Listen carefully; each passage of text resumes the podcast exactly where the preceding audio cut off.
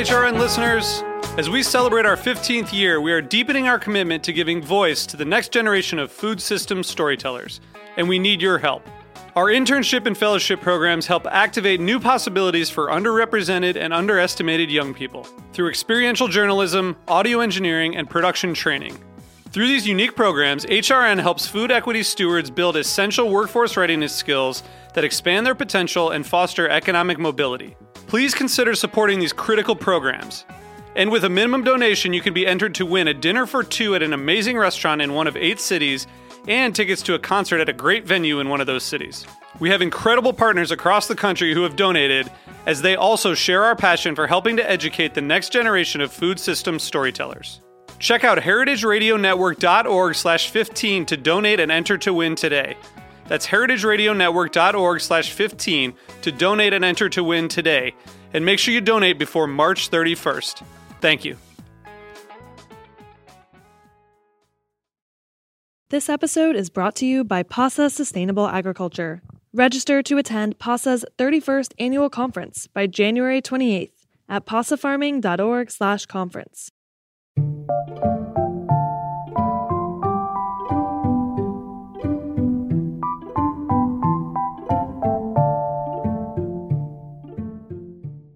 Welcome to a special crossover episode of Feast Your Ears and the Big Food Question, a podcast exploring the most urgent questions from a food industry in crisis. I'm Harry Rosenblum from Feast Your Ears, and I also host Time for Lunch here on HRN. Today we're asking, what is the future of labor in the fishing industry? I'm sitting down today with Fred Mattera to talk about labor in the fishing industry. Thanks, Fred, for having me. Guys, good morning. Good morning. Um, so I wanted to talk a little bit about uh, working in the fishing industry. It's an industry that obviously has a very long history. We're sitting right now in Rhode Island uh, on the coast of New England, where fishing was and continues to be a fairly big economic driver. Yeah, uh, this industry still is thriving. It's trying to coexist with the marine spatial planning that's going on with offshore wind and everything else.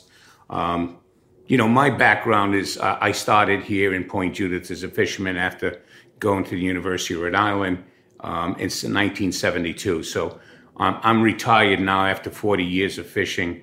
Uh, when I left, I sold an 85 foot freezer trawler, uh, the Travis and Natalie, and uh, moved on to training for fishermen for safety. You know, how can we teach them to use their equipment? Uh, to survive any of the uh, uh, incidences that could happen. You know, a man overboard, a fire, a flooding, an abandoned ship's procedure, uh, so that they everybody survives. And uh, you know that's the key. We can replace boats. You, you don't replace uh, men or women um, at sea. So, um, and then as it evolved over time, um, I sold those businesses. And, you know, we've had this association here, Commercial Fisheries Center Rhode Island uh, for years, but we never really had leadership. We never had any big capacity. Uh, but uh, so they asked if I would come here and work with them and take on the executive director's position, uh, which I was fortunate to have that opportunity. And it's, uh, you know, bode well uh, for, for us and for myself. Um, you know, you, you mentioned safety as being a, a big, uh, you know, a, a, big thing. Obviously, there's been, uh, you know, I mean, there are television shows like The Deadliest Catch that people are familiar with. Um, you know, fishing. I think people perceive it as a, uh, it's physically laborious. Uh, it's long hours, and and there are dangers there. Um, you know, what does that look like when people compare it to other industries that they might be going into? Fishing is and will continue to be the most dangerous occupation there is out there. I mean, exceeding coal mining and lumber and everything, you know, five to one, ten to one, etc. Uh, you know, we've lost a lot of fishermen this past year. And, you know, I think a lot of that's attributed to aging fleet. Mm. You know, the industry has gone through a, uh, uh, a change here uh, COVID hasn't helped. So the revenue isn't being generated to be able to build new boats. So the fleet here now is in that 35 to 45 year old range. And those boats at that age should be replaced. But the revenue isn't there. So it will continue to be a very dangerous occupation. Uh, it, it takes money to maintain a vessel, and that's why it's always great when they have good seasons. Right, right. Um, what is the day-to-day work of a fisherman? Uh, you know, obviously it's different depending what the fishery is, but you know, to use where you spent most of your time, uh, you know, Point Judith, Rhode Island. What does the day-to-day life of a fisherman look like? Well, we have a lot of diversity here um, in in Rhode Island, especially out of Point Judith, the major port or Newport. Um, and and what it is is you have two sizes of the fleets. You have a small fleet inshore, and those boats are about 45 to 60 foot vessels. Uh, they go two handed generally, uh, a captain and a crew member, and uh, you know they're down at the port at uh, three o'clock, four o'clock in the morning you know, a couple hours before sunrise. Uh, they steam out to the grounds, which usually is an hour or two, um, because every fisherman, when they start their trips or go fishing, they always want to be setting in at sunrise, mm. just before sunrise. Mm. Your sunrise and your sunset tows are generally your best tows of the day if you're a mobile gear fisherman. So they're out there to set in and get an idea of what's there on the grounds and the depth of water and all and they know from there, geez, this is good enough. I'll continue to replicate this, or I'll move over to move other grounds. So that's the the day of a, a day fisherman. They'll fish until maybe three, four, five, six o'clock, and then they'll come in, unload, and then they'll do it again, and then they'll do it again, and they may do this 8, 10, 12 days in a row. Right. That's the laborious aspect of sure. it, and that's what's hard for new crew members to adapt. Yeah. They can't believe that this captain is going to do this 10 or 12 days in a row. Right. Because you have to fish when there are fish and you have to fish when the weather is good, right? And when the sea makes it possible. That's it. You know, you only have so many days a year. Uh, the biggest deterrent uh, for a fisherman is weather. And it's not snow, it's not rain, it's not cold, it's not ice, it's wind. Mm. Wind. High winds, you can't fish. Heavy seas, it's dangerous. Yeah it's dangerous. It's dangerous to the vessel, the crews, etc. So um, now, what I call a trip boat, which is anyone that goes, you know, three, four, five, eight days. So, you know, I used to fish seven to nine days out at sea. Um, they'll leave. They may go seven hours, ten hours to the grounds. This time of year, you start to go offshore to the canyons. So that's a 10, 12 hour steam. Mm. So if I want to be there for six o'clock at sunrise, I leave at six o'clock tonight. Yeah. And I steam the 12 hours. I get there in the morning, I set in, and I start fishing offshore and around the canyons, around the shelf edge, anywhere from, say, 70 fathom to 100 fathom. And I'm chasing squid or whiting or butterfish or monkfish, etc. You know, so those are the species. And then we just do this. A lot of times this time of year, um, by eight o'clock at night, sundown, dark, fishing drops right off. So they lay to. This is a, this is the gentleman fishery this time of year. so they fish, you know, from six in the morning till eight at night or so, nine at night, and then they'll turn in and they'll start again at six in the morning. Got it. So, and then on those types of trips, I mean, you mentioned being out for seven, eight, nine days the, the length of time I assume is dictated to how much room you have on the boat and how many fish you catch. Some of that, actually, it's also dictated by the shelf life of the species. Ah, when you catch sure. squid, which is primary species being harvested here in Point Judith, in Rhode Island, um, you basically have about a four day shelf life. You need to be in on that fifth day. Uh, you know, you want to be able to take out a good product that's iced down real well so that when they process it or pass it on, uh, to the next uh, uh, um, uh, service, you know, um, that it's in good quality, you yeah. know. So sometimes that's a, a real kicker. Got it. I, I was just down in, uh, over the weekend, I was at Mystic Seaport and I went on to the whaling ship they have there. And it got me thinking about, you know, the the work of being on a boat or on a fishing boat, uh, you know, in that case, whaling, you know, 150, 170, 200 years ago. The work at sea sounds like it's not too different now as it was then, except that you have things like you know motorized, uh, you exactly. know winches and things like that. Exactly. Right? Oh yes. I mean, I remember when I started in '72. You know, all your winches were mechanical. driven by sprockets and chains, uh, very dangerous. You know, no guards on them. You know, everything had to be engaged. And now you can have one person standing in like a little telephone booth or a console, and he's got valves, and it's all hydraulics. Got it. Has that made it easier to operate the boats from a labor perspective? Like, do you need less Both. crew? Yeah, both. Yeah. It, it's made it a lot easier from a labor uh, perspective and much safer. Sure. Much, much safer. You know, um, you, you just, nobody has to be around that winch. Years of guys, guys would get caught on the wire and get, I mean, f- pulled into the winch and you, there was never a good results if you got pulled into a winch. You know, I know plenty of guys that have lost fingers and hands and, and things like that being pulled into winches, and there are some people that have lost their lives. So, um, yeah, this this has really simplified it. And the other aspect of it is all of these companies that install these uh, hydraulics, be it for net drums and winches and anything else, um, they always have shut-off valves all over the boat. So there's I had one in the wheelhouse, I had one back by the house, I had back by the console, I had it back by the stern. So God forbid anything started to happen, all you had to do was hit that valve and it automatically stopped everything. Got it. We'll be right back to the big food question after a short break. This episode is brought to you by PASA Sustainable Agriculture. For 30 years, PASA's conference has served as a springboard for transformative food system change. PASA's 2022 conference features more than 30 virtual and 90 in person sessions on farming and food systems, covering topics that include building community food webs, keeping seeds to preserve cultural traditions, protecting local watersheds, as well as production methods and business skills for food producers of all levels. Keynote speakers include Soulfire Farms' Leah Penniman, author of Farming While Black, Sarah Mock, author of Farm and Other F Words, and Jessica Gordon Nembhard, author of Collective Courage A History of African American Cooperative Economic Thought and Practice. PASA's virtual pre conference takes place January 4th through 28th.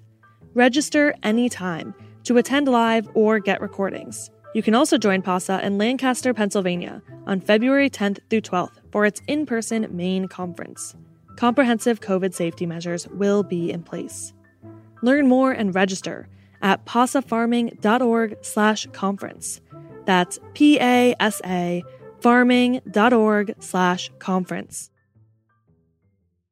So, is the industry growing? Like, how is the industry compared to how it was 15, 20, 30 years ago? the industry has always gone up and down, up and down. It's fluctuated, and a lot of that is based on the the, the species that's readily available or prolific. Um, and right now, uh, the the species that has created a millionaires club is scalloping. You know, scalloping has been super lucrative, um, incredible. I mean, guys that were just average Joes are now multimillionaires. And so, you know, a, a scalloper 15 to 20 years ago, you could buy a used scalloper with the permit for three, four, five hundred thousand dollars. You cannot touch a scalloper now with double um, dredges for less than five to six million dollars. So you can see that the value has really increased. Uh, there, they just set records these last few months of vessels coming in with, you know, 15, 20,000 pounds of scallops, getting 36 to 37 dollars a pound At the boat. to the boat. Wow. To the boat. Wow. So, I mean, it sounds like that's both a factor of market forces because the scallops are more valuable, but also it sounds like it's a fairly healthy fishery if they're able to bring in. It's a very sustainable fisheries right now. They've done a lot of uh, uh, science work, uh, and and it's spread out. That's the beauty of it. Uh, these scallops are from the Canadian line all the way down to the Carolinas. So there's areas, you know, one all the way down by the Canadian line, um, just uh, east of Cape Cod is area two. Um, south of Nantucket is the Lightship area. Uh, there's an elephant trunk, which is around Hudson Canyon off of Jersey, and then Delmarva Peninsula down uh, south off of Maryland, uh, Virginia. So those areas of rotations, there's rotations. They go in, they do stock assessments, they do size, uh, aging, and everything else. And as the small seed starts to grow and it gets to a size, because scallops are sold on a count. So, you know, you cut the muscle out. That little round muscle is what you eat. So uh, it's sold on a count. These $37, $36 are 12 and under count. So they're monster scallops. They're big, big scallops. And a lot of those trips is you might have 20,000 and maybe 8,000 of them. It's under 12 and the others are 10, 20s count. And that 10, 20 might be $20, you know, big difference, disparity. So then those, I assume, are getting sorted on the boats. Yeah, you know yourself. You know what's big. So you, when you shuck, you put, you know, all the big ones in one bag and then you put the average count uh, in the rest. So, you know, so that's made it a, a very lucrative fishery.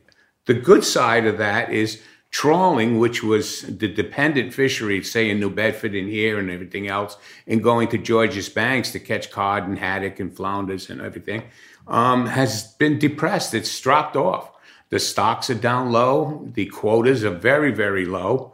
So there's not an awful lot of incentive. Most of those trawlers have been, either been sold or just don't fish, or they just fish around the beach, or they diversify to squid or something else. Now there are some bigger vessels that go to George's and they harvest haddock because haddock is the most prolific um, um, species there now. So a lot of those vessels will go and catch 50 to 100,000 pounds of haddock in a week's time and uh, you know, and land along with a few assorted flounders and some and and all. Codfish is very very low quotas. Uh, same thing with yellowtail flounders. So that's changed. The small fleet they've been able to diversify, and summers have been and falls have been good here. Prices have increased now after COVID. COVID was devastating, uh, 2020, um, but they've they've rebounded somewhat. So, um, you know, that's what's happening with fishing. Uh, I would say that the average trawler down here now is making as much or more money than they did in the past.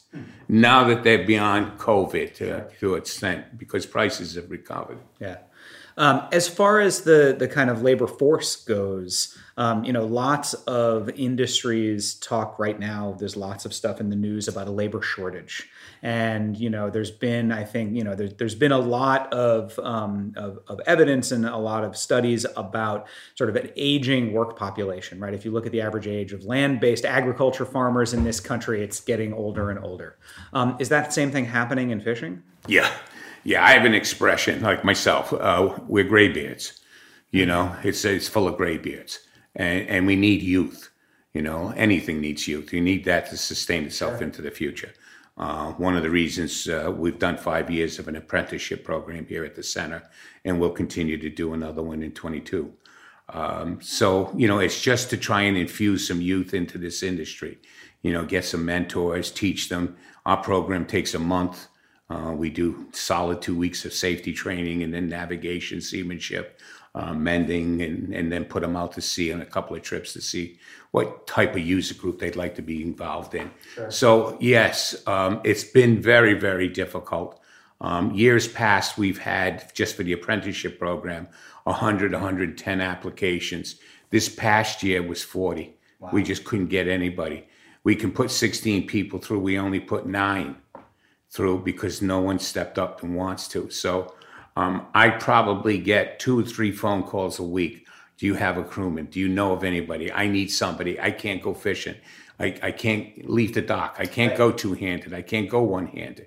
You know, I, I need that extra person. Can you find me a person? Can you find me?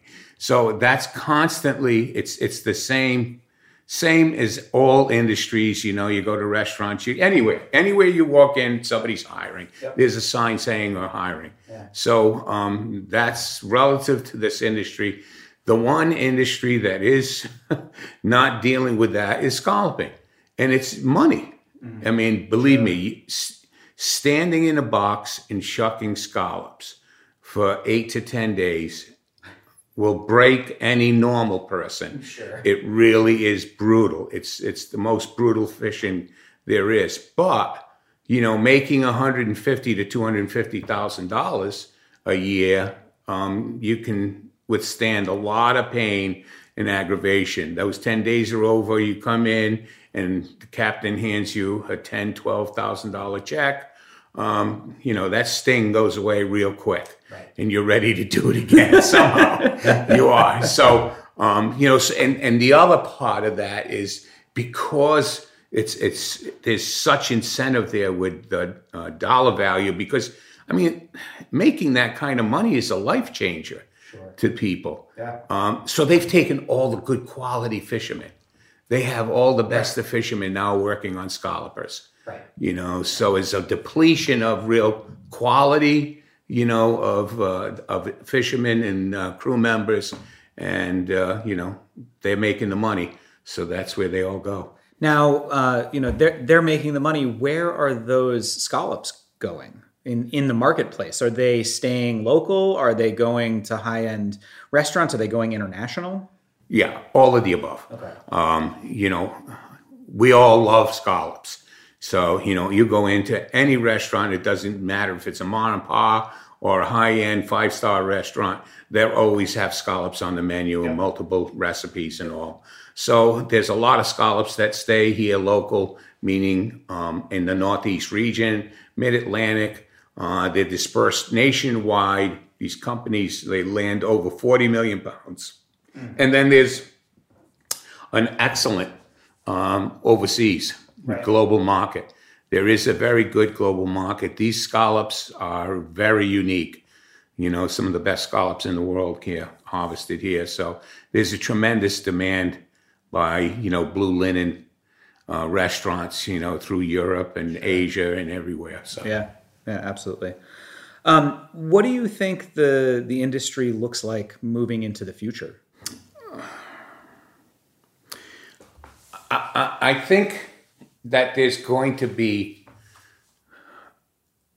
a distinction here. I think there will be small boats because there's always those old timers that want to stay with it. They they just they're once you're a fisherman, you're a fisherman. Sure. It's even hard for me. That's why the apprenticeship, I even still get out and get on a boat, you know, and I see them go by and I start, you know, sort of shaking. My wife is like, why are you whining? And I say, it's a boat. I want to go to sea, you know. So, um, but so there will always be that end of that fleet that young people just starting because it's a huge investment to get into a boat these days, these days. And you know, the old timers that are just still continuing, taking young people with them and fishing right here on the beach, a mile, uh, two, three, four, five miles off the beach, Block Island and all. Um, so you'll have that diversity, but I think they will be more diversified. When I say that, I, I mean there's trawlers and there's gill netters and there's lobster pot fishermen and pot fishermen. I think due to offshore wind and the ability to um, continue to harvest in and amongst turbines and fields of turbines. I don't know how much mobile gear, towing nets in between them will be capable of. Um, I don't know much, you know, gill netting. I don't know. I, I, it's all new. It's something we're going to have to work through. But I think you will see that there will be more static or stationary or fixed type of fishing, gear fishing. So uh, squid jigging is something we're looking at through science and trying to find a way. How would that work uh, for uh, small boats? Where they would just put these automated uh, squid jigging machines on, and they just they loop down into the water. You know, there's hooks Ah, that go yeah. down and rotate and come back up and run down and come back up. And if you know squid hits it as they come back up and flip around, it just flips the Gets squid tossed off, yeah, yeah, sure. And uh, you know, so you harvest that, and it's usually a nighttime fishing. You know, at night, um, squid aren't on the bottom, which is how we catch them with nets.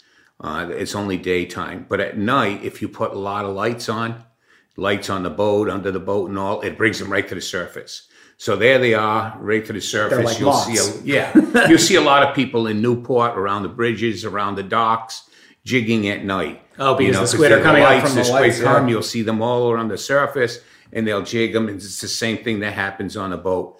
So I think you'll see jigging for squid. They're jigging for mackerel down the east off Chatham, uh, species like that. I think you'll see more fish potting where guys will build pots that will harvest uh, black sea bass because there's been an explosion of that species, scup, tautog, things like that. Maybe even codfish, you know, out by Cox's Ledge because uh, that's a huge fishery in Alaska and the North Pacific.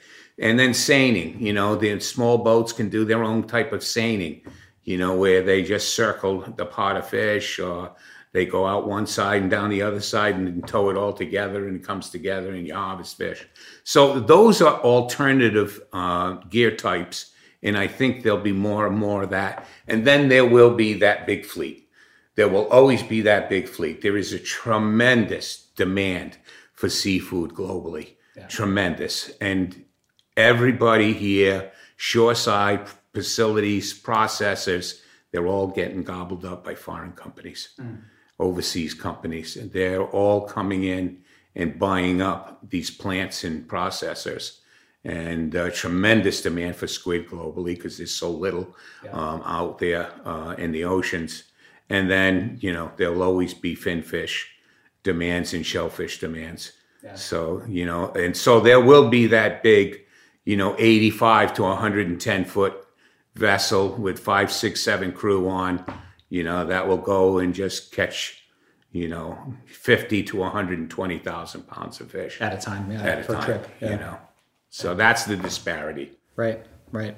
It sounds like, um, you know, one thing that certainly could help, at least on like a on a, on a smaller, or maybe on a on a on a local industrial level, would be for people obviously to eat more fish and if they were able to access more fish. I mean, you talk about scallops as being kind of an example of both a sustainable fish, sustainable fishery, um, one that commands a very high price, so you have good jobs yeah. in, in, the industry. Um, do you see there as do you see potential in any other species for something similar to scallop, where the market price could develop and then kind of trickle down? Yeah, yes. You, you know, Harry, we're always um, seeking that underutilized, underdeveloped yeah. species uh, that is prolific, but the market's not accepting it. Yeah. And we've always had this problem here. Uh, you know, it's hard to believe that 95% of what we consume is imported.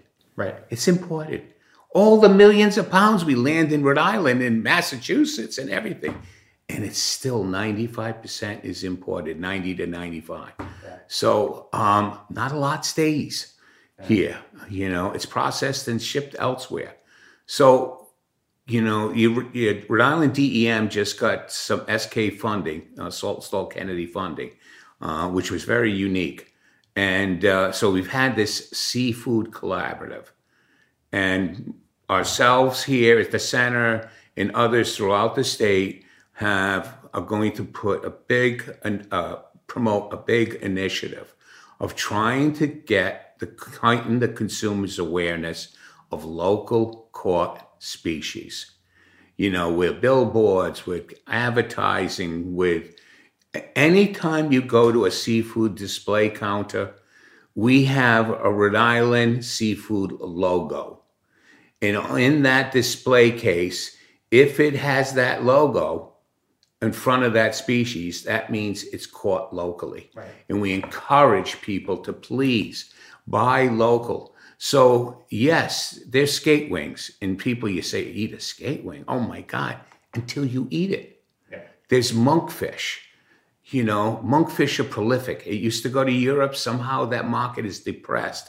So they're just about giving monkfish away, a beautiful fish to consume uh, and not expensive. Both of those are not expensive right. fish. Fish, scup. We've been pushing scup for years. You know, we want to rebrand it to a uh, a, a, golden bream. Sure. That's a lot more attractive than just saying scup or a porgy. Yep. You know, it's similar to a Patagonian toothfish is actually a Chilean sea bass. Sure. But nobody wants to eat but something nobody called wants a toothfish. Right. Yeah. So um, I, I think we need, we, the industry and uh, the state and everything, uh, all through this region, we need to do a better job of making the consumer aware of what's available, what's local caught, and, and create tools. Uh, one thing we've developed last year was a fish line app. Mm-hmm. So it's on your phone. And if you put this app in your phone, you can go to that app and say, I'm looking for seafood, you know, that I want to buy from the boats or something nearby, you know, you like the app for around me, yeah. something close by within, say, 20 miles. And this will tell you it's populated with fishermen that are coming in that said, I'm going fishing tonight. I'll be back in at two o'clock in the afternoon. You can come down to the uh, harbor. This is where I am and you can buy fluke or scup or squid or whatever you want. A lot of people come down and buy lobsters and crab. Yeah. You know, tons of people come down to the port. There's a line of trucks, I mean, vehicles for people wanting lobsters and crabs. They sell them all for cash. So, you know, that's the thing that we need tools like that. We need seafood um, RI, a website to go to. We need Facebook. We need all that type of uh, out, outreach yeah. you know, to get it to the people. And I think once people start to consume and eat this and realize it's affordable, uh, there'll be a shift. But it takes an initiative. Absolutely. I, I wanted to touch briefly on a program. So, you know, as you know, I'm on the board of Eating with the Ecosystem. Um, and I wanted to touch on a program that uh, that you've been working on and, and Eating with the Ecosystem has been a part of to provide. Uh, started during COVID, but my understanding is that we've now secured some funding to keep it going. A program to supply whole fish to uh, communities that are in need of food, um, and to buy those from the fishermen and then provide them to people uh, who are hungry. You know, Harry, I've done a lot of different things um, in my 49 years down here now uh, seafood distribution program that we've started here, you know, emanated because of fishermen I talked to during COVID, you know, that were tied to the dock. So, shoreside facilities that just stayed closed for two to three months. Right. Nowhere to unload your fish. Nothing. Uh, trying to sell it at the docks, very little demand. Um, so there had to be this pivot. And, uh, you know, when fishermen start telling me that, geez, I'm, I'm just throwing all this nice fish overboard. It's a discard. It's a bycatch. That's sad. That's ridiculous. Yeah. That we're harvesting good, healthy, you know, nutritious seafood and we're throwing it back over. So I started talking to people about developing a program and so that it could be a two prong. There are, you know, six communities partners we deal with throughout the state. Most of them up in the Providence area, um, in the metropolitan area um, and the Narragansett Indian tribe here, that, you know, families struggled. People were out of work, you know, um, didn't have food and, or little food. And there is nothing, you know, more nutritious than seafood. So I said, wow, let's tell the fishermen, don't throw that away. Don't discard it. Bring it in. I'll try to get you the most money I can that I can afford. I'll take that whole fish and I'll disperse it and distribute it through these six different community partners. And you know, it started off with a few hundred pounds here and there a week, and and evolved to a thousand. And I think we're nearly now in close to 16 months to 140,000 pounds wow. that we've distributed. Uh, this past week, we, I think we gave out 2,400 pounds of fish, you know, to a couple of community partners. And there is nothing I've ever done more rewarding. When you see people, uh, I've been hungry, but I've never, you know, not been without food sure. in my life. Um, I can't imagine what that feels like. Yeah. And when you see families, and and I think I told you the story. There was a woman that said to me, she came up and put her hands on my shoulder and just tears down her down her cheeks and saying, you know, I I just I can't believe what you're doing for us. She said, I go, I have 11 people in my family. We still live like a tribe. They were from uh, Liberia. So I have brothers and sisters and kids and my husband and, and my mother and father and everybody living. In order to feed them, I have to go to the supermarket twice a week. And when I go in the supermarket, do you know what the most expensive thing is? It's seafood, and you give it to me for free. And you know it's just like oh my god you know. So the appreciation the rewards of seeing that knowing that people are getting good healthy food yeah. and we can be a part of that and we can you know support the industry in the process. Sure. Uh, boy it doesn't get any better and Absolutely. it works well. Yeah. And slow but surely we're continuing to get some funding. Good. You know this is something that uh, you know everybody should be pitching in on. Yeah um, well, thank you so much, Fred. Is there any? Are there any other uh, initiatives or any other uh, details about uh, the fishing industry that you wanted to share with listeners? I just I want people, the public, to be aware that marine spatial planning is always going to happen, be it whatever it is. If this aquaculture, you know, pens out in the ocean or trying to harvest the air, and now we have to deal with offshore wind. And look, I understand I have children and grandchildren. We need to reduce the carbon footprint. Uh, but we always seem to race towards something. We never really figure it all out. You know, we're notorious for building and deal with the consequences later. Uh, and that can be ugly. Um, the ecosystem, having fished out there for a long time, is a very fragile system. And uh, when you start applying electromagnetic fields into the water, electricity, you know, sensitive, fish are so sensitive to electricity. And then you're pounding, you know, 34, 35 uh, uh, foot diameter pipes, 100, 120 feet into the seabed. That's a lot of acoustic noise that's damaging to, you know, all fish, marine mammals, and all.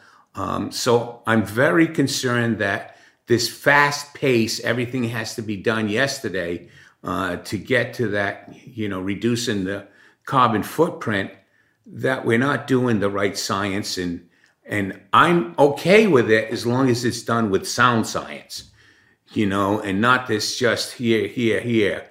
And I don't believe it's going to be the overall, you know, panacea. I don't think this is going to be the answer. Um, I think there will. There's already problems with the ones at Block Island, so I'm I'm a bit concerned, and I just want the public to be aware that you know we seek other alternatives. What we've done is we've got funding where we go out, we meaning this fishing industry, and look at other t- green alternatives you know, turbos and, and wind and, and that's used on land around highways and in water lines and wave ocean, wave motions and things like that, and not have to have these thousands of structures in the middle of the ocean that I have to try and navigate around. To me, it's going to be very destructive. Right. So that that's all. I, I, just like the public to be aware of that and uh, be more vigilant in reading and listening you know, to those that are stakeholders and make a living out there. You can't see it and you don't see us, but we're out there. Right. Well, I, I appreciate it as a fish lover, uh, and I and I hope you know listeners also appreciate the hard work of the industry, um, and will go out and and share this information. And you know, it is an industry that I think has a bright future, um, and you know, I would encourage people to to look into it if they're looking for something to do. Oh, I, I agree with you. Uh, if I had to go back 49 years, I'd do it again. Uh, it was extremely rewarding. It was a great way of life for me. Um, I raised a family. I did miss a lot with my children, um, but I seem to be able to make up with it with my grandkids. Yeah. So, Harry, thank you for this opportunity you, and, and your, you know, uh, resolve to to make this whole community better. Don't forget to subscribe to The Big Food Question wherever you get your podcasts. Check back often as we address critical questions for eaters, operators, and workers across food topics and business sectors. If you have questions you'd like the show to answer, email us at question at heritageradionetwork.org. Special thanks for this episode to Feast Your Ears and Time for Lunch. The Big Food Question is produced by Katie Mosman Wadler, Hannah Forden, Dylan Hoyer, Matt Patterson, and Luke Griffin. This episode's producer was me, Harry Rosenblum, and our audio engineer is Matt Patterson. Our theme song was composed by Breakmaster Cylinder. The Big Food Question is powered by Simplecast. The content of this series is provided for general information only and should not be considered professional advice. You should obtain professional or specialist advice before taking or refraining from any action on the basis of this content. This project is funded in part by a Humanities New York CARES grant with support from the National Endowment for the Humanities and the Federal CARES Act. This program is also supported in part by public funds from the New York City Department of Cultural Affairs in partnership with the City Council. The Big Food Question is a production of Heritage Radio Network, the world's pioneer food radio station. Learn more at heritageradionetwork.org and follow us at heritage underscore radio.